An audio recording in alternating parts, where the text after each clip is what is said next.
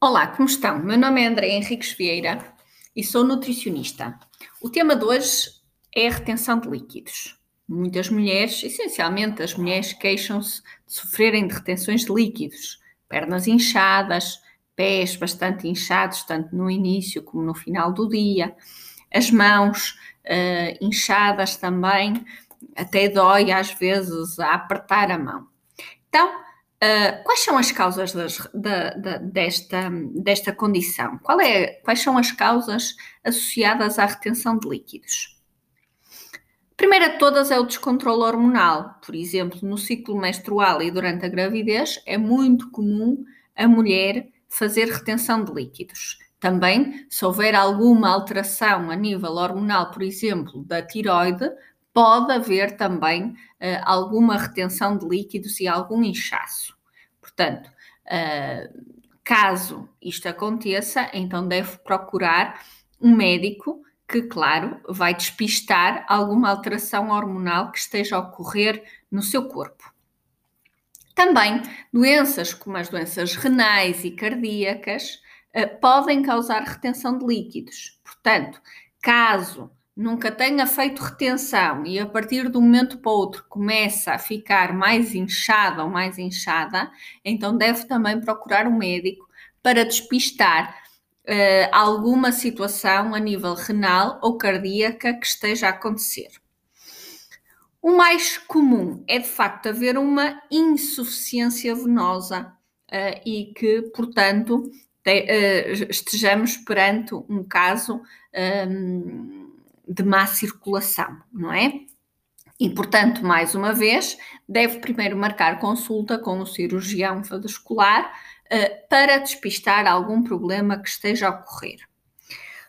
O tratamento inclui, de facto, a prática de exercício físico regular, principalmente exercício físico uh, cardiovascular, não é? Por exemplo, 150 minutos por semana de atividade física um, de intensidade moderada e uma boa hidratação. Portanto, beber bastante água, no mínimo um litro e meio a dois, para que haja uma ativação da circulação. Evitar o sal e alimentos com sal, não é? Portanto, eh, nas comidas, eh, optar por usar mais ervas aromáticas e especiarias do que sal, Evitar os enlatados, têm mais sal. Evitar os enchidos, os fumados, não é? Como a alheira, a farinheira, o tocinho, o bacon.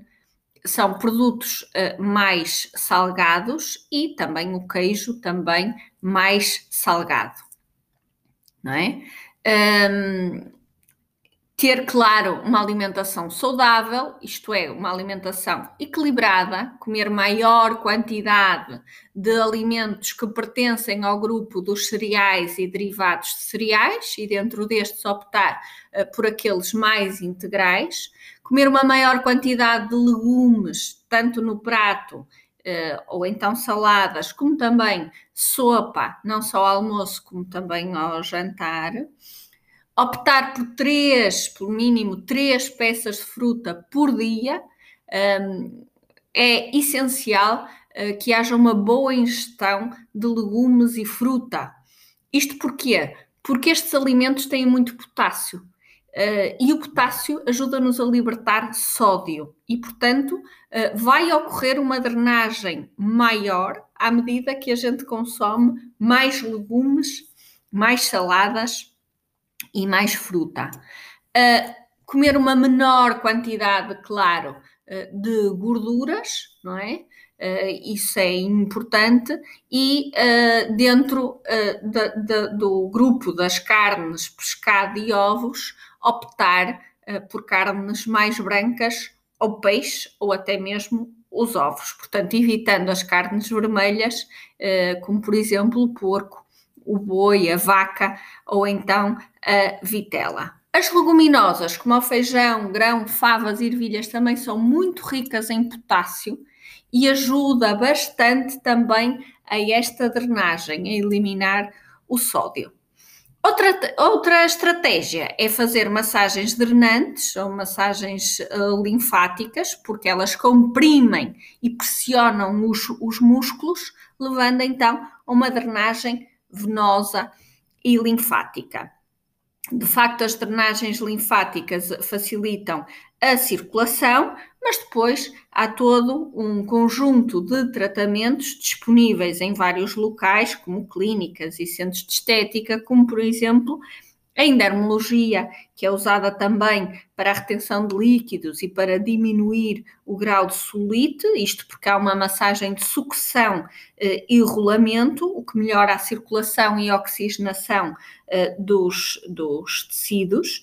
E depois também a mesoterapia, que estimula a microcirculação e também tem um efeito drenante e lipolítico. Atenção especial aos produtos naturais e aos suplementos naturais usados uh, com o intuito de eliminar a retenção de líquidos.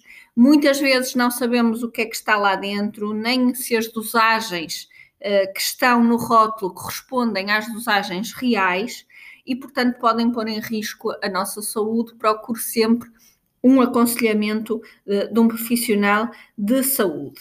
A utilização de chás é sempre boa, em princípio, se não houver nenhuma contraindicação a nível de saúde, porque o chás, a ingestão de líquidos, não é? Melhora sempre a drenagem. Portanto, nós para drenar temos que beber, seja ela água, chá, águas aromatizadas. Uh, alguns chás são contraindicados em algumas situações, uh, deve procurar ajuda também com um profissional de saúde de notar, de facto, que já há várias uh, eh, um, ehm, soluções para a retenção de líquidos, mas que cada caso é um caso. E, portanto, uh, deve procurar, primeiramente, ajuda de um profissional para que consiga uh, saber a causa da sua retenção. E, portanto, uh, cada situação tem o seu tratamento e hoje já temos vários tratamentos disponíveis.